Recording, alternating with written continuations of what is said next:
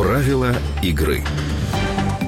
В Украине есть три документа, на основании которых дети возрастом до 16 лет могут пересекать границу. Паспорт для выезда ребенка за границу, проездной документ ребенка, внесение данных ребенка в загранпаспорт родителей. Кроме того, если ребенок едет в другую страну с одним родителем или сопровождающим лицом, то на пограничном контроле вместе с проездными документами необходимо также показать нотариально заверенное соглашение. Второго родителя, опекунов, усыновителей или других законных представителей ребенка. В документе пишется страна, куда едет ребенок и сколько времени он будет там находиться. Если один из родителей живет за границей, то его заверяют в консульских учреждениях Министерства иностранных дел. Если один из родителей не хочет подписывать соглашение, то этот спор решается в судебном порядке. С апреля 2015 года эти же правила действуют и для въезда несовершеннолетних в Крым.